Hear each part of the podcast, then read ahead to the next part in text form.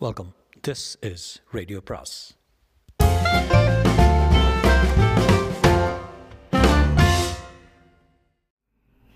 சுஜாதாவின் நிலா நிழல் பாகம் இரண்டு.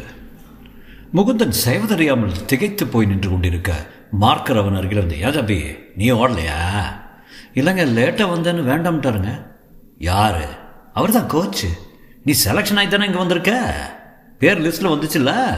ஆமாம் என்றான். புறங்கையில் கண்களை துடைத்து கொண்டு. அழுவாத. என்னை யாரும் அசைச்சிக்க முடியாது. இந்த கோச் இந்த கா கேம்புக்கு மட்டும்தான் உங்களோட பம்பாய் வரப்போகிற இவர் இல்லை. இதற்குள் அவர்கள் ஓடி களைத்து அங்கங்கே மைதானத்தில் உட்கார்ந்து விட்டார்கள். பனியன் பூரா வியர்வையாக. அந்த கோச் வந்து சோடா குடித்து பாதியை கொப்பளித்தார். கொஞ்ச நேரத்தில் கையை தட்டி come on boys let's play cricket என்றார் போ என்று மார்க்கர் முகுந்தனை முன்னே துரத்தி தள்ள அவன் அற்ப பதர் போல பார்த்தார்.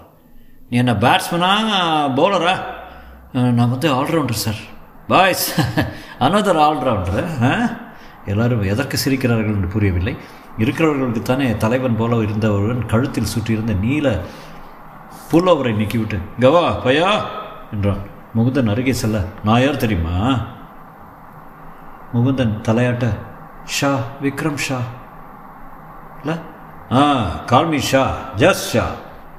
Mukundan உடனே அடையாளம் கண்டு கொண்டு விட்டான் ஜோசப் சை சேர்ந்த ஷா மா மாவட்டத்திலேயே உன்னதமான கிரிக்கெட் ஆட்டக்காரன். கிட்டத்தில் பார்த்ததில்லையே தவிர உங்களை எனக்கு நல்லா தெரியும் சார் என்றான். இந்த பதில் ஏதோ ஒரு விதத்தில் அவனை மகிழ்வித்திருக்க வேண்டும். ஆல்ரவுண்டரா நீ? இங்கே உள்ளவங்க அத்தனை பேரும் ஆல்ரவுண்டருங்க இதற்குள் ஆர்பி முரளி என்பவன் ஒரு வந்து பேட் பண்ணி கொண்டு நெட்டுக்கு வந்து நிற்க ஷா ஒரு புத்தம் புது பந்தை எடுத்து முகுந்தனிடம் பேச நீ பேஸ் போடுவியா இல்லை ஸ்பின்னா பேஸ் சார். பார்த்தா வத்த குச்சி மாதிரி இருக்க? முட்டை தும்பியா? இல்லை சார். பிராமண பையங்கள்லாம் பேஸ் போடுறாங்கப்பா. ஆ? என்ன மாதிரி காலம் வந்துருச்சு பாரு என்றான். ஆர்பி முரளி பயங்கர பேட்ஸ்மேன். அவனுக்கு தெரியும் முகுந்தன் பந்தை பொறுக்கி கொண்டு அதை மார்பு சட்டையில் தேய்த்து கொண்டு சற்று தூரம் நடந்து சென்று காலால் அந்த இடத்தை தேய்த்து விட்டு இரண்டு கைகளையும் வட்ட வட்டமாக சுற்றி கொண்டு எல்லா மசில்களையும் விடுவித்து கொண்டு இன்ஸ்விங்கருக்கு சீமை அமைத்து கொண்டு ஓடி வந்து முதல் பந்து போட்டான். பந்து ரொம்ப ஷார்ட் பிச் ஆதனால் ஆர்பி அதை ஒரு சுழற்று சுழற்றினால் இடி இடித்தார் போல் சப்தம் கேட்டு துள்ளி துள்ளி மைதானத்துக்கு வெளியே ஓடியது. எல்லாரும் சிரித்தார்கள். ஷார்ட்ரு ஆர்பி என்றான் கேப்டன் நயா உன் பேர் என்ன சொன்ன? முகுந்த் சார். சாரெல்லாம் போடாத. இந்த மாதிரி ஷார்ட் பிச் தான் போடுவியா? இதை விட உத்தம பந்து உண்டா உன் கையசம்? ஷா நான் போடுறேன்ப்பா. இந்த மாதிரி புது ஆளுங்கிட்ட எல்லாம் டைம் வேஸ்ட்டு என்று உயரமாக கொடிக்கொம்பு போன்ற ஒரு பையன் கேட்டான். அவன் பெயர் நவாஸ் ஹுசேன். குறுக்கே ஓடி வந்து அவுட் ஸ்விங்கர் போடுவான். ஜமால் காலேஜ் அவனை அவனை தெரியும். வெயிட் நவாஸ் பையன் ஒரு ஓவர் போட்டுமே. நியூ பால் வேஸ்ட் ஆகுதுல்ல? முகுந்தன் போட்ட இரண்டாவது பந்து குட் லெங்த் ஸ்பாட்டில் விழுந்து ஆர்பி மறுபடி அரு அடிப்பதற்குள் மிடில் ஸ்டம்ப் பிடுங்கிக் கொண்டு உருண்டு ஓடியது. ஆர்பி சிரித்துக்கொண்டு பார்க்கறதுக்குள்ளே போட்டுட்டான் என்றான். தம்பி மறுபடி போட சிக்ஸர் அடிக்கிறேன் என்று ஸ்டம்பை மறுபடி நட ஒரு முகுந்தன் உற்சாகம் பெற்று இன்னும் கொஞ்சம் தூரம் சென்று ஓடி வந்து உச்சியிலிருந்து சீமை விடுவித்தான். முகுந்தனுக்கு இந்த பந்து எம்பும் என்று நிச்சயம் தெரியும். பாட்டிங் கிரீஸின் அருகில் பிச் ஆகிய ஏறக்குறைய எழுந்து நின்று பந்து ஆர்பியின் தாடையில் அடித்து அவன் உடனே உட்கார்ந்து விட்டான். சாரி சாரி உண்மையாகவே வருத்தத்துடன் முகுந்தன் ஆர்பியிடம் அருகே ஓடிவர தாடையில் வெட்டுப்பட்டு ரத்தம் கொட்டியதை கர்ச்சீஃபால் அழுத்தி பிடித்து கொண்டு ஆர்பியை அழைத்து ஏன் ஏறக்குறை ஏந்தி கொண்டு பெவிலியை நோக்கி சென்றார்கள். ஷா முகுந்தன் அருகில் வந்து பிக்சர் ரஃப்பாக இருக்கிறப்ப இந்த மாதிரி பந்தெல்லாம் போடக்கூடாதுப்பா. அதுவும் ப்ராக்டிஸ் செஷனில் இப்போ ஆர்பி இன்ஜூர் ஆகிட்டான்னா ஓப்பனிங் யார் பண்ணுறது என்று மறுபடியும் முகுந்தரிடம் பந்தை எறிந்தான். சாரி சார் ஸ்லோவாக போடுறேன். ஷா பேட்டை எடுத்துக்கொண்டு இடது காலில் மட்டும் பேட் பேட் மாட்டிக்கொண்டு பரவாயில்ல ஃபாஸ்ட்டாகவே போடு என்ன ஆறுது பார்க்கலாம். முகுந்தனை மற்ற பேர் கட்சி கட்டி கொண்டு வெறுப்புடன் பார்த்தார்கள். எல்லாம் ஃப்ளூக்கு வாத்தியார இவன் போலிங்கை நான் சேஷாத்திரியில் சொல்லி சொல்லி அடிச்சிருக்கேன். ஒரு ஏறு ஏறுனா போதும் காலம் கீழே குதிப்பான். முகுந்தன் மறுபடி ஓடி வந்து அதே பந்தை போட அது ஷாவின் மட்டையில் கைப்பிடியில் பட்டு ஜிவ்வோ என்று எகிறியது. ஷா சிரித்துக்கொண்டே முகுந்தனிடம் அடுத்த பந்தை மிடான் பக்கம் ஏறக்குறை சிக்ஸர் போல தூக்கினான். அடுத்த பந்தை மார்பில் வாங்கி கொண்டான். அடுத்து பிளாக் செய்தான். குட் ரெண்டு மூணு பந்து தேருது ஆனால் ஆக்ஷன் சரியில்லை. அவன் போடுறதெல்லாம் த்ரோ பாஸ் நோ பால் வேறு நிறைய போட்டு தள்ளுவான். ஒரு பந்து குட் லைன் ஸ்பாட்டில் இருக்கிறதுனா அஞ்சு பந்து தோசையாக போடுவான். பார்க்கலாம் பார்க்கலாம். இப்போ தானே வந்திருக்கான். பேட்டிங் எப்படி? இதற்குள் ஆர்பி ஓரத்தில் வந்து கர்ச்சிஃபை போட்டு அடிபட்ட இடத்தில் அழுத்தி கொண்டு உட்கார. ஆர்பி எப்படி இருக்க? I'm okay Rasha. இதெல்லாம் என்ன என்ன பிச்சு ரொம்ப ரஃப்பாக ஆனால் கண்ணா பின்னா நம்பிடுச்சு இல்லைன்னா சிக்ஸர் போக வேண்டியது பால். பையன் எப்படி? ஆஹா தேராது நவாஸ் இஸ் ஃபாஸ்டர் இப்போ நமக்கு ஃபாஸ்ட் பாலர் தேவையில்லை ஷா. குடித்தலைக்காரன் வர்றான்ல அவன் போதும். விக்கெட் கீப்பர் அப்புறம் ஒரு லெஃப்ட் ஹேண்ட் பேட்ஸ்மேனு அப்புறம் லெக் ஸ்பின்னரு பம்பாயில் அவங்க எல்லாருமே லெக் ஸ்பின் வீக்கு நவாஸ் மெதுவாக ஸ்டெப் எடுத்துக்கொண்டு இருபத்தெட்டு தப்படிக்க தப்படிக்கல் தப்படிகள் எண்ணி அங்கே ஒரு ஒரு பிளேட் புதைத்து தேய்த்து கொண்டு உயரமான நெற்றிக்குழல் பறக்க ஏதோ உ- உலகத்திலேயே தான் தான் ஃபாஸ்ட் போலர் போல பெருமையுடன் வந்து மின்னலாக சுழற்றி போட்டான். ஆஃப் ஸ்டம்புக்கு எட்டடி தள்ளி எங்கோ மூலைக்கு போனது பந்து எல்லாரும் கை தட்டினார்கள் என்ன அவுட் ஸ்விங் பாரியா? அப்படியே பாடுது? வில்லா வளையுது? நவாஸ் நவாஸ் தான். முகுந்தன் கண் கொட்டாமல் ஷாவையே பார்த்து கொண்டிருந்தான். பேட்டிங் பண்ண ஏதாவது சான்ஸ் கிடைக்கும் என்று காத்திருந்தான். ஷா அதன் பின் அவன் பக்கமே பார்க்கவில்லை. இவனே அவனே என்று யார் யாரோ தத்தி தத்தி பேட்ஸ்மேன் எல்லாம் பேடப் பேடப் என்று சொன்னது அக்கிரமமாக இருந்தது. கடைசியில் கிட்டே போய் கேட்டே விட்டான். லெட் சி லெட் சி முதல்ல எல்லா பிளேயரும் பார்த்து தானே ஆகணும்? ஆஸ் அ கேப்டன் சார் என் பேட்டிங்கை பார்க்கவே இல்லை நீங்கள் நாளைக்கு பார்க்குறேன்ப்பா. இப்போ முக்கியம் ஆர்பி தான். அவன் தான் ஸ்டார் பேட்ஸ்மேனு அவனுக்கு நெட் ப்ராக்டிஸாக நம்ம எல்லோரும் கொடுத்தாகணும். எனக்கு சான்ஸ் கிடைக்குமா? பார்க்கலாம். மற்ற பேர் பெர்ஃபார்மன்ஸ் எல்லாம் என்னென்னு பார்க்கணும்ல? இப்போவே கைவசம் பன்னெண்டு பதிமூணு தேருது. பார்க்கலாம். டோன்ட் லூஸ் அப் பம்பாய்க்கு வர்றல முகுந்தன் நம்பிக்கை இல்லாமல் மைதானத்தை விட்டு நகர்ந்தான் அவனுடைய உற்சாகம் இப்போது ஐம்பது சதவீதம் கம்மியாக இருந்தது. அப்பாவை எப்படி மறுபடியும் எதிர்கொள்ளப் போகிறோம்? என்கிற கவலை வேறு. அடிவயிற்றில் பிடிவாதமாக நீங்க மறுத்தது. மெல்ல மைதானத்தை விட்டு வெளியே வந்தான். டவுன் பஸ் அவன் ஹோல்டான் என்று கூவியதை பொருட்படுத்தாமல் விருட்டென்று கிளம்பியது. அசட்டுத்தனமாக பஸ் ஸ்டாண்டில் காத்திருக்கும் போது விக்ரம் ஷாத்தன் மாருதியில் போனான். முன் சீட்டில் நவாசும் பின் சீட்டில் ஆர்பியும் இன்னொரு ஜால்ரா பிளேயரும் சென்றார்கள். போகிற போக்கில் அவன் முகுந்தனை நோக்கி ஒரு விரலால் டாட்டா காட்டி விட்டு சென்றான். நாளை காலையில் வந்துடுண்ணே என்று அவன் மாருதியில் ஜன்னல் மூலம் சொன்னது புழுதியுடன் கலந்து போயிற்று. முகுந்தனுக்கு அழுகையாக வந்தது. இவர்கள் யாவரும் வேறு ஜாதி இவர்கள் பணக்காரர்கள். இவர்கள் பளபளவென்று எண்ணெய் போட்டு நீவி விடப்பட்ட அரை டசன் மட்டைகள் ஒவ்வொருத்தரும் வைத்திருக்கிறார்கள். கிட் பேக் ஒவ்வொருத்தருக்கும் பல வளர்க்கிறது இவர்களிடையே ஒரே ஒரு மட்டை கூட இல்லாத கேவலம் ஒரு ஸ்னீக்கர் கூட இல்லாத பழுப்பா வெள்ளையா என்று சொல்ல முடியாத பேண்ட் போட்டுக்கொண்டு என்னை எப்படி இவர்கள் மதிப்பார்கள்? என்னை எதற்கு இவர்கள் ஆட்டத்தில் சேர்த்து கொள்ள வேண்டும்? எதற்காக எத்தனையோ பேர் இருக்கையில் ஸ்ரீரங்கத்து தோசி அச்சு பிச்சு போல இருக்கிறேன். என்னை தேர்த்து சேர்த்து கொள்ள வேண்டும். இப்படி சஞ்சலப்பட்டு கொண்டு அடுத்த பஸ்ஸுக்காக பாமரத்தனமாக காத்திருக்கையில் அவன் அருகில் மற்றொருவன் வந்து நின்றான். என் பேர் சீதாராமன். நீயே முகுந்த். ஓ நீதானே அது? நீதானா நல்லா பேச போடுறேன்னு கேப்டன் சொன்னானே. முகுந்தனுக்கு உள்ளுக்குள் உற்சாகம் போக அப்படியா? சொன்னா? என்றான். ஆமாப்பா நவாஸ் ரொம்ப எராட்டிக்க அதனால் உனக்கு சான்ஸ் இருக்குது. அது மட்டும் இல்லை நவசோட ஓப்பன் பண்ண இன்னைய இன்னைய தேதிக்கு யாரும் இல்லை. கொடித்தலை பையன் ஒருத்தன் வரணும். அவன் நவாஸை விட ஃபாஸ்ட்டுங்கிறாங்க ஆனால் ஆள் இது வரைக்கும் அம்பே இல்லை. உனக்கு சான்ஸ் இருக்கு. மொத மாச்சே ஆடலாம். தவறாமல் ப்ராக்டிஸ் வந்துடு அதுவே பாதி செலக்ட் ஆனப்பில் தான். இப்போது மற்றொரு பஸ் வந்து விட இருவரும் ஏறிக்கொண்டார்கள். உனக்கு எங்கே போகும்? போகணும் என்று அவனுக்கு டிக்கெட் வாங்கி கொடுத்தான். அவனை முகுந்தனுக்கு பிடித்து போய்விட்டது. பிரதர் நீ என் வயிற்றில் பால் வார்த்தப்பா. எனக்கு சான்ஸே இல்லைன்னு நினச்சிட்டு இருந்தேன். கிரிக்கெட்டில் ஒரு நாள் ரெண்டு நாள் சரியாக ஆடிட்டால் போதாது. கன்சிஸ்டன்சி எங்கள் அப்பா சொல்லுவார் உங்கள் அப்பா கிரிக்கெட் ஆடுவாரா? எங்கள் அப்பா கிரிக்கெட்னா பைத்தியம். எங்கள் அப்பா பா பேட்டை தொட்டாலே உதைப்பேங்கிறாரு. இந்த வயசில் உதைக்கலாம் முடியுமாண்ணே எங்கள் அப்பா உதைப்பாரு. அன்பிலீவபிள் நானாக இருந்தால் பிஸ் ஆஃப் டேட்னு சொல்லிவிட்டு வந்துடுவேன் நான் இங்கே இறங்கிக்கணும். ஒன்றா நம்பரை பிடிச்சி உங்கள் ஊருக்கு போயிடுவியா சில்லறை வச்சிருக்கியா? தரட்டுமா? இல்லை இருக்கு என்றான் சற்றே அவமானப்பட்டு. சில்லறை குறைவாகத்தான் இருந்தது அதை சொல்லிக்கொள்ள விரும்பவில்லை. திருவானைக்காவில் இறங்கி கொண்டு நடந்து வந்தபோது ஆனந்த் வா வா உனக்கு செமத்தியாக இருக்கு. அம்மா சொல்கிறத கேட்காம ப்ராக்டிஸ் போகிறியா அப்பா சொல்கிறத கேட்காம ப்ராக்டிஸ் போகிறியா என்ன நினச்சிட்டு இருக்க என்றான். முகுந்தன் பேசாமல் கொல்லை பக்கம் போய் முகம் கழுவி கொண்டான். வீடே அமைதியாக இருந்தது. தாத்தா கூட எதையோ எதிர்பார்த்தது போல பழுப்பு கண்களால் அவனை பரிதாபமாக பார்த்து தலையாட்டினான். முகுந்தா வாடா இங்க அப்பாவின் குரல் ஹாலில் அடித்தது. என்னப்பா? என்று அவரை நிமிர்ந்து பார்க்காமல் பதிலளித்தான். அவர் கால் நகங்கள் பெரிது பெரிதாக தெரிந்தன. எங்கே போயிருந்த? இந்த கிரிக்கெட் ப்ராக்டிஸ் கிரவுண்டுக்கு எதுக்கு போன? அவகிட்ட நான் வர்றதில்லைன்னு சொல்லிட்டு வரலாம்ட்டு போனேன். இதென்ன உடம்பெல்லாம் சேப்பு? போலிங் போட்டிருக்கேன்ப்பா. ஆ புது பால் தேய்ச்சிருக்கான் இர்ரா நீ. போடா உள்ளே போ. போன போ. என்று அப்பா முகுதனை ஏறக்குறைய தள்ளி ஸ்டோர் ரூமில் அழைத்தார். என்னப்பா என்னப்பா என்பதற்குள் முகுந்தனை உள்ளே தள்ளி சங்கிலி தாளிட்டு பூட்டினார். ஜன்னல் வழியாக அவன் புத்தகங்களை எறிந்தார்.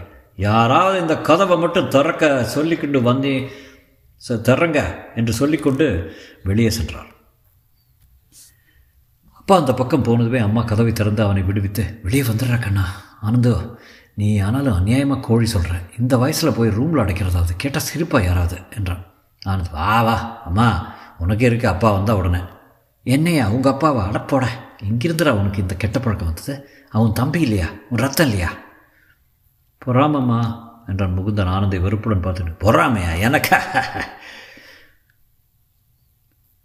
அம்மா நீ என் கூட வா இந்த தொண்டைக்காதன் கோழி சொல்லும் என்று அம்மாவை ஏறக்குறை இழுத்து கொண்டு புழக்கடை பக்கம் சென்றான். மல்லிகை பந்தல் அருகில் வந்து பாருமா யூனிவர்சிட்டியில் செலக்ட் ஆகுதுன்னா பெரிய விஷயமா அப்பா போகக்கூடாதுங்கிறா.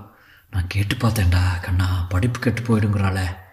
டூர் போயிட்டு வந்து எல்லாம் படிச்சுக்கிறேம்மா கேளுமா கேரண்டியாக சொல்கிறேன் கையை காட்டு சத்தியம் பண்ணி சொல்கிறேம்மா அம்மா அம்மா நீ சமத்தோ இல்லையோ?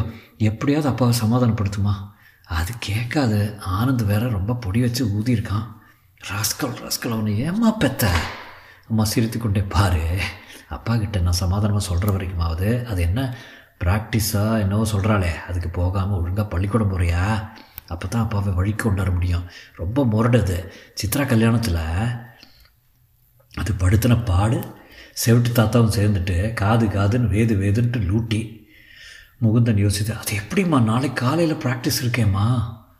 அது என்னவோ கிருஷ்ணகிட்ட சொல்லி டியூஷன் இருக்கு இல்லை ஸ்பெஷல் கிளாஸ் இருக்குன்னு ஏதாவது சொல்லி சமாளி ஒரு ரெண்டு நாள் அவகாசம் கூட. உங்கள் அப்பாவுக்கு எட்டு இடம் குளிச்சிறப்பா குளிந்திருக்கிறப்பாவில் அது கேட்கணும். அம்மா அப்படியே உன்னை கிஸ் பண்ணலாம்னு தோன்றுறது உனக்கு பம்பாயிலேருந்து என்ன வாங்கிட்டு வரணும்? ஒன்றும் வேண்டாண்டக்கண்ணா என்ன வாங்கிட்டு வரணும்னு கேட்டியே அது போதும். உன்னை மாதிரி ஒரு தியாகம் உள்ள உள்ள அம்மா இருப்பாளாமா உலகத்தில்? அது என்னவோ மணிமாலையில் பை சொல்கிறாளே அதுவும் ரெண்டு கோலாப்பூர் பெட்ஷீட்டும் வாங்கிட்டு வந்துடும் தாத்தாவுக்கு ஒரு சால்வை பாவம் குளிரில் நடுங்கிறது. எல்லாத்துக்கும் பணம்? ஏண்டா காலேஜில் கொடுக்க மாட்டாளா? பிரபலமாக ஆட போறியே. தாத்தா கம்பெனிக்கெல்லாம் கொடுக்க மாட்டேம்மா. எனக்கு சாப்பாடு செலவு ரயில் சார்ஜ் ஹோட்டல் சார்ஜ் இவ்வளோ தான் அம்மா முகுதன் கன்னத்தை ஒழித்து என் ராஜா உங்கள் குடும்பத்தில் ஒருத்தர் இந்த மாதிரி வந்ததில்லை. எல்லாம் பொடிமட்டை புகையிலையில் போட்டுவிட்டு தின்ன ஊராக உட்காந்துட்டுருக்கா அம்மாவிடமிருந்து புறப்பட்டு கிருஷ்ணனிடம் போனான் போனான். அங்கே அவன் சிஸ்டர் மூன்று பேரில் ஒருத்தி இருப்பாள் என்று எதிர்பார்த்து கிருஷ்ணன் மட்டுமே இருந்தான். நெட்டுக்கு போயிருந்தியாமே ஆமாடா ஒன்றும் சரியா இல்லை எனக்கு சான்ஸ் கிடைக்குமாங்கிறதே தகராறாக இருக்குது ஒவ்வொருத்தர் கார்லேயும் தேர்லேயும் வந்து இறங்குறான்டா. நீ பந்து போட்டியா இல்லையா? போட்டான் ஒரே ஒரு ஓவர் பேட்டிங்கு சான்ஸே வரல. அவனவன் ஆளாக பறக்கிறான். கிருஷ்ணா ஒன்றுமே சரியில்லடா. எல்லோரும் பணக்காரங்கடா. ஒருத்தனும் மதிக்க மாட்டேங்கிறான். பூச்சியாக பார்க்குறான் நம்ம. சீதாராமன் ஒருத்தன் கொஞ்சம் மூஞ்சி கொடுத்து பேசினான். சீதாராமனா? ஐயோ அவங்ககிட்ட சகவாசம் வச்சுக்காத. ரொம்ப கெட்ட வார்த்தையெல்லாம் பண்ணுவான். இடையில உங்கள் அப்பா தகராறு வேற. ஆமாடா அதுக்கு தான் உங்ககிட்ட வந்தேன். இனிமேல் நான் நெட் ப்ராக்டிஸ் போனேன்னு தெரிஞ்சால் முதுகு தோலை உரைச்சிருவார் அதுக்காக தான் அம்மா ஸ்பெஷல் கிளாஸ்ன்னு சொல்லி வைன்னு சொல்லலாம் கிருஷ்ணா நாளைக்கு காலையில் எங்கள் அப்பா கிட்டே வந்து ஸ்பெஷல் கிளாஸ் இருக்குன்னு என்னை வந்து கூப்பிடுறேன். அதுக்கு என்ன வேற என்ன போய் சொல்லணும்? பேச ஒட்டு பத்தமாக சொல்லிடு ஒரு வாரம் ஸ்பெஷல் கிளாஸ் இருக்கிறதா சொல்லணும். அப்பாவை நம்ப வைக்கணும். ஆனந்தை கொஞ்சம் முதட்டி வை. ஆனந்துக்கு ஒரே ஒரு பரிகாரம் இருக்குது மாலு அழைச்சிட்டு வந்துட்டால் போதும். மூத்திரம் குடித்த மாதிரி மாதிரி குழைவான். டேய் உன் சிஸ்டர்லாம் அழைச்சிட்டு வர வேண்டாம்டா ஏன் அவளை நீ காதலிக்கிறியா? ப்ரச்சி எப்படி உன் சிஸ்டரை பற்றி அப்படி பேச முடியறது உன்னால்? அவளே கேட்டுடலாம். ஏய் இங்கே வாடி மாலு. அந்த வழியை துள்ள துள்ள சடை நெளிய சென்று கொண்டிருந்தவள் நின்று என்னடா? என்றாள். உனக்கு எத்தனை பேர் லவ் லெட்டர் எழுதியிருக்காங்க? மாலு முகுந்தனை கண் கொட்டாமல் பார்த்து ஆறு பேர்! என்று சொல்லிவிட்டு சிரித்தாள். எப்படிடா இப்படியெல்லாம் அலோவ் பண்ணுற என் பிரதர் ஆனந்த் ஏதாவது எழுதியிருக்கானா மாலு? இன்னும் இல்லை! என்றாள். காலையில் வரேன்டா என்று கிருஷ்ணன் உள்ளே செல்ல சற்றே தயங்கிய மாலு நீ ஏன் கடுதாசி எழுதலை? என்றான் முகுந்தனுக்கு வெக்கமாக இருந்தது. வீட்டுக்கு போனபோது அப்பா வாசல் சட்டை இல்லாமல் கயிற்றுக்கட்டில் உட்கார்ந்து கொண்டிருந்தார். முகுந்தன் நைசாக நழுவதை சிரத்தை இல்லாமல் பார்த்து கொண்டிருந்தார். கொஞ்சம் தூரம் போனது டே வா என்றார். அவசர அவசரமாக ஜங்ஷன் பஸ் பஸ்ஸை பிடித்து யூனிவர்சிட்டி மைதானத்துக்கு போனபோது நெட் ப்ராக்டிஸ் அப்போது தான் துவங்கி இருந்தது விக்ரம் ஷா உன் பேட்டிங்கை பார்க்கலாம் இன்னைக்கு என்றதும் கால் மட்டை அணிந்து கொள்ளும் போது தூரத்தில் ஆனந்த் வருவதை பார்த்தான்.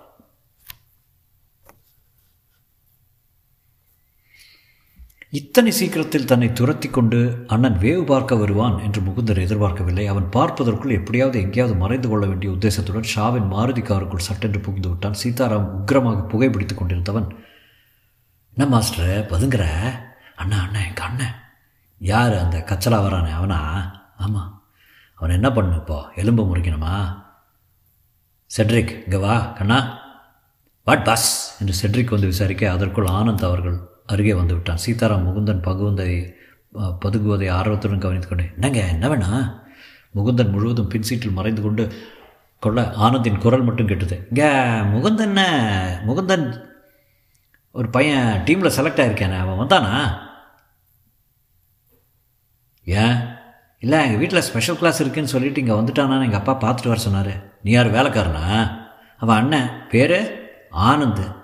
ஆனந்த் சொல்கிறது கேளு. உன் தம்பியை துரத்துகிற வேலையை விடு முதல்ல. சின்ன பையன் துரத்திக்கிட்டு பெரிய பையனை வர்றைய பெரிய பையன் வர்றைய உங்கள் அப்பாவுக்கே மாமா வேலை பண்ணுறியா வெக்கமா இல்லை? துத்தரி நான் boss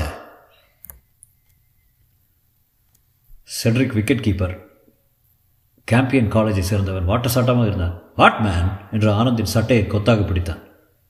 நான் என்ன கேட்டுட்டேன்ப்பா? என் தம்பி வந்தானா இல்லையான்னு தம்பி காட்டவா? நான் போகிறேன் என்று ஆனந்தின் குரல் கலவரத்துடன் கேட்க முகுந்தன் சிரித்து கொண்டான். தம்பியும் இல்லை கிம்பியும் இல்லை போட என்றான் சீதா.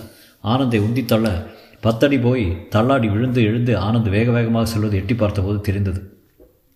அவன் போனதும் வெளியே வாடா தம்பி என்னடா? என்று சீதா கூப்பிட என்னம்மா ராங் பண்ணுறான் உங்கள் அண்ணன்? வச்சிடலாமா நாலு சாத் சாத்திடலாமா வேண்டாம்ப்பா எங்கள் அப்பா தான் அனுப்பிச்சிருக்கணும். அப்பா இன்னும் பர்மிஷன் கொடுக்கலையா? இல்லை. என்றான் முகுந்தன் ஆதரத்துடன். அப்பாவையும் தட்டிடலாமா? என்றான் செட்ரிக். ஐயோ வேண்டாம். பா ப்ராக்டிஸ்க்கு சீதாராமை பார்த்து தேங்க்ஸ் என்றான். எதுக்கு? என் அண்ணனை சமாளிச்சிருக்க. எனக்கு தேங்க்ஸ் சொல்ல அத்தான் எத்தனையோ விஷயம் பம்பாயில் பார்க்க போகிறேன் எங்கே தங்க போகிறேன் முதல்ல எங்கள் அப்பா பர்மிஷன் வாங்கணும். அதுவே மலப்பாக இருக்குது தங்கறதை பற்றி கவலைப்படாத நான் ஏற்பாடு பண்ணுறேன் ஒரு குஜராத்தி ஃபேமிலியோட மட்டை கட்டிக்கொண்டு நெட்டுக்கு போனபோது நவாஸ் நெருப்பாக ஓடி வந்து போட்டான் முதல் பந்தை. பிளாக் பண்ணிவிட்டு இரண்டாவதை நெட்டுக்கு வெளியே ஹுக் செய்தான். பரவாயில்லப்பா. பேட்டிங் கூட பண்ணுவே போல இருக்கே ஷா? என்று சீதாராம் கேப்டனை நோக்க நமக்கு தேவை ஒரு லெஃப்ட் ஹேண்ட் இருப்பா ஏன்பா நீ லெஃப்ட் ஹேண்ட் ஆடுவியா? முகுந்தன் சிரிக்க ஒரு ஆள் என்னதான் எத்தனை தான் பண்ணுவான்? சீதாராம் முகுந்தனை தோளில் தட்டி கவலைப்படாத பிரதர் ஷோரா நீ டீமில் உண்டு. உங்கள் அப்பா அண்ணா எல்லாரையும் சமாளிச்சுட்டு பம்பாய் வந்துடு அப்புறம் காட்டுறேன் பாரு. செட்ரிக் முகுந்தனை தோளில் தட்டி இவன் கூட சேராத. கூட்டிகிட்டு போய் செலவு வைப்பான். முகுந்தன் கன்னம் சிவப்பதை ஆச்சரியத்துடன் பார்த்து இந்த பாருடா சொன்னாலே கண்ணம் சிவக்குதுடா. பொட்டி அடிச்சிருக்கியா? பொட்டினா? இஸ்திரி பஸ்ஸா பிஸ்ஸா? முகுந்தனுக்கு அவர்கள் பாஷையே புரியவில்லை. செட்ரிக் ஷா திடீர் என்று என் கூப்பிட்டு மிக அருமையிலிருந்து அவன் மேல் பந்தை வீசினான். அடிபடாமல் சென்றிக்கு அதை பிடித்தது ஆச்சரியமாகவே இருந்தது. எப்பவும் கீப்பர்னு அலர்ட்டாக இருக்கணும். போய் பந்து பந்து போடுப்போ என்று முகுந்தனுக்கு போலிங் கொடுக்க ஷாவே அவனை எதிர்த்து ஆடுவதற்கு பேட் பண்ணி கொண்டது முகுந்தனுக்கு பெருமையாக இருந்தது. ஆர்பி முரளி மற்ற பேர்கள் அவனை சற்று பொறாமையுடன் பார்க்க முகுந்தன் முழுசாக பதினெட்டு தப்படிகள் எடுத்து கனவேகத்தில் வந்து பந்து போட்டான். ஷா அதை தடுக்க திணறினான். கைப்பிடியில் பட்டு துள்ளியது பந்து. குட் லைன்ஸ்லேருந்து எகிருதுப்பா பந்து. ஷா கொஞ்சம் அரை ஸ்டெப்பை எடுத்து ஹாஃப் வாலியில் அடிச்சிடலாம். முகுந்தனின் அடுத்த பந்தை முரளி சொன்னபோ சொன்னது போல் அடிக்க முயற்சிக்க ஆஃப் ஸ்டம்ப் சக்கரமாக உருண்டது. The boy is good Murali. பாருப்பா முகுந்த அதிகம் ஸ்ட்ரெயின் பண்ணிக்காத. எங்கேயாவது ஸ்ட்ரெயின் கீன் ஆயிடுச்சுன்னா முதல்ல ஸ்டீஃபன்ஸ் காலேஜ் கூட முக்கியமான மேட்ச்சு ஆர்பி முரளி பேட் பண்ணி கொண்ட கொண்டு முகுந்தனை எதிர்கொள்ள காத்திருக்க ஷா முகுந்தனை அதிகம் பந்து போட வேண்டாம் என்று சொல்லிவிட்டான். இது அனைத்தையும் நவாஸ் மௌனமாக பார்த்து கொண்டிருந்தான். அப்போது ஒருவர் வந்து தன்னை எல்லோருக்கும் மகேந்திரன் அனுபவப்படுத்தி கொண்டார். அவர்தான் பம்பாய்க்கு வரப்போகும் டீம் மேனேஜராம் கச்சிதமாக தலைமயிரை வெட்டி உதட்டை ஜூஸ் குடிக்கிற மாதிரி வைத்துக்கொண்டு உக்ரமாக விரல் இல்லாமல் விசில் அடித்து காட்டினார். பாய்ஸ் உங்க கூட நான் எப்பவுமே ஜாலியாக இருப்பேன். ஆனால் டிசிப்ளின் அது மட்டும் பிசகக்கூடாது. எங்கேயாவது தனியாக சினிமா போனீங்க அப்புறம் டீம்லேருந்து டிஸ்மிஸ் பண்ணிடுவேன் we we stay as a team come back as a team understand understand sir என்றான் சீதாராம் முதன் முதலாக சீதாவை பார்த்து மகேந்திரன். ஓ சீதா நீ வாடா. உனக்கு எப்படி செலெக்ஷன் ஆச்சு? கொழாயிடுச்சேன் சார் நீ பம்பாய்க்கு வர போறியா? ஆமாம் சார் நான் இல்லாமல் பாய்ஸ் லிசன் இந்த சீதா கூட சேரவே சேராதீங்க. ரொம்ப கெட்டு போயிடுவீங்க போன முறை ஹைதராபாத் போயிருந்தபோது சார் தண்ணியில் இருந்தார். சந்து சந்தாக பூந்துட்டு கையில் மல்லிகைப்பூ வலையில் பூந்துக்கிட்டு சைக்கிள் ரிக்ஷாவில் போனார். இப்போ திருத்திட்டேன் சார். ஆட்டோ ரிக்ஷாவில் போகிறது தான் வச்சுக்கிட்டேன். வீட்டுக்கு திரும்பும்போது முகுந்தனை பற்றி தனிப்பட்ட மகேந்திரனிடம் ஷா சொல்ல அவர் அவனை அழைத்து பாய் முகுந்த் உன்னை பற்றி கேப்டன் சிலாக்கியமாக சொல்கிறானே நாளைக்கு உனக்கு ஸ்பெஷல் கோச்சிங் கொஞ்சம் சீக்கிரமாக வர்றியா? எத்தனை மணிக்கு சார்? ஆறு மணிக்கு. சார் பஸ் கிடைக்கிறது கஷ்டம். ஷா நான் வந்து பிக்கப் பண்ணுறீங்கண்ணா மாருதியில் புறப்பட்டான். என்ன சார் புது பவுலர் வந்தப்புறம் பழைய பவுலர் நம்மளையெல்லாம் கவனிக்கல நீங்கள் ஐயோ நவாஸ்கண்ணா உன்னை யாராவது மறக்க முடியுமா? ஸ்டார் பவுலர் ஆச்சு நீ. சார் உங்களுக்கு மல்லிகான்னு ஒரு பொண்ணு உண்டே சௌக்கியமாக இருக்காளா? ஐயோ அடிமடியிலே வச்சுட்டியா? சே நான் இப்போ என்ன கேட்டுக்கிட்டேன்? மல்லிகா சௌக்கியமானு தானே? இதெல்லாம் கேட்பதில் குற்ற உணர்வு கலந்த சந்தோஷம் இருந்தது முகுந்தனுக்கு. அவன் வயிற்றில் கதம்பமாக பயம் மகிழ்ச்சி எல்லாம் கலந்திருந்தது. அப்பாவை பற்றி நினைக்கவே தயங்கினான். நவாஸிடம் போய் என்னை விட நீங்கள் ஃபாஸ்ட்டாக போடுறீங்க. எனக்கு ஏதாவது டிப்ஸ் தந்தீங்கன்னா கேட்டுக்கிறேன் என்றான். அதெல்லாம் வேண்டாம். நீ இப்போ போடுற மாதிரி போடு. கொஞ்சம் பேச குறைச்சிட்டு சீம் பண்ணிப்பார் மகேந்திரன் நாளைக்கு சொல்லி தருவார். You want a drop Mukund? Nawaz அவனை பொறாமையுடன் பார்ப்பதை பார்த்தான். உணர்ந்தான். சீதா தன் சுசுக்கியில் அவனை அழைத்தான். காற்றில் தலைமுறை விளையாட மோட்டார் சைக்கிளில் போவது ரொம்ப ஆனந்தமாக இருந்தது. அப்போ நீ தான்டா நீ தான் ஸ்டார் பிளேயரா எனக்கு நேற்றுக்கு நீ போட்ட முதல் பந்தை பார்த்ததுமே தெரிஞ்சு போச்சு நீ வேறு ஜாதின்னு ஸ்மோக் அவன் பிடித்து கொண்டிருந்த சிகரெட் துண்டை அவனிடம் கொடுத்தான். நோ சீத்தா பழக்கம் இல்லை எப்போ பழகிக்கிறது? முதல் ஐம்பது அடித்ததும் அல்லது முதல் விக்கெட் எடுத்ததும். ஷாவை அண்டர் எஸ்டிமேட் பண்ணாத சூப்பர் பிளேயரு எல்லா ஸ்டாக்கையும் காட்ட மாட்டான். ஷா அவுட் ஆக்குறதுக்கு நிஜமாகவே நல்ல பால் போடணும். எனக்கு அதெல்லாம் கவலை இல்லை சீதா. எங்கள் அப்பா சம்மதம் தான் முழு கவலை. அதை எங்கிட்ட விடு. நான் பிளான் ஒன்று சொல்கிறேன் கொஞ்சம் யோசிக்க விடு. தெருமூலையிலே இறங்கி கொண்டவன் நடந்து சென்றான். அவ்வளோ பயமாடா அப்பாண்ணா பாய் வரேன். நாளை காலையில் வந்து பிக்கப் பண்ணிக்கிறேன். ஷாவுக்கு உன் வீடு தெரியாது. வீட்டுக்குள் நுழைந்தபோது வாசலில் செம்மண் கோலம் போட்டிருந்தது. வா முக்கு என்று சப்தம் கேட்க ஜெயந்தி நின்று கொண்டிருந்தான். எப்போ வந்த ஜெயந்தி? அவன் சித்தப்பா பெண். இப்போ தான் எக்ஸ்பிரஸ் பஸ்ஸில் வந்தேன். முகுந்த் சௌக்கியமா? பம்பாய்க்கு செலெக்ஷனாக இப்போது போக முடியலையாமே? நல்லா படிக்கிறியாமே? ஆனந்த் அப்போது தோன்றி டே கிரிக்கெட்காரங்கள்லாம் தத்தாரி பசங்கடா? என்ன பேச்சு பேசலாம் தெரியுமா? ஐயோ அவங்களோட போய் சேர்ந்தே நீ. நீ என்ன சொல்கிற அப்போ உனக்கு நிஜமாகவே ஸ்பெஷல் கிளாஸா இல்லை கிரிக்கெட்டான்னு விசாரிச்சுட்டு வர சொன்னார்? அதுக்காகத்தான் கிரவுண்டுக்கு போயிருந்தேன். ரொம்ப மோசம். நல்ல நல்ல வேலை இவங்களோட பம்பாய் போகிறதா இருந்த நீயே. அப்போ அப்பா உள்ளே வந்து என்ன முகுந்த? சொன்ன பேச்சை கேட்க ஆரம்பிச்சியா? முகுந்தன் மையமாக தலையாட்ட ஜெயந்தி முகுந்து நீ தான் என் கூட துணைக்கு வரப்போகிற எங்கே? சித்தரஞ்சனுக்கு தொடரும்.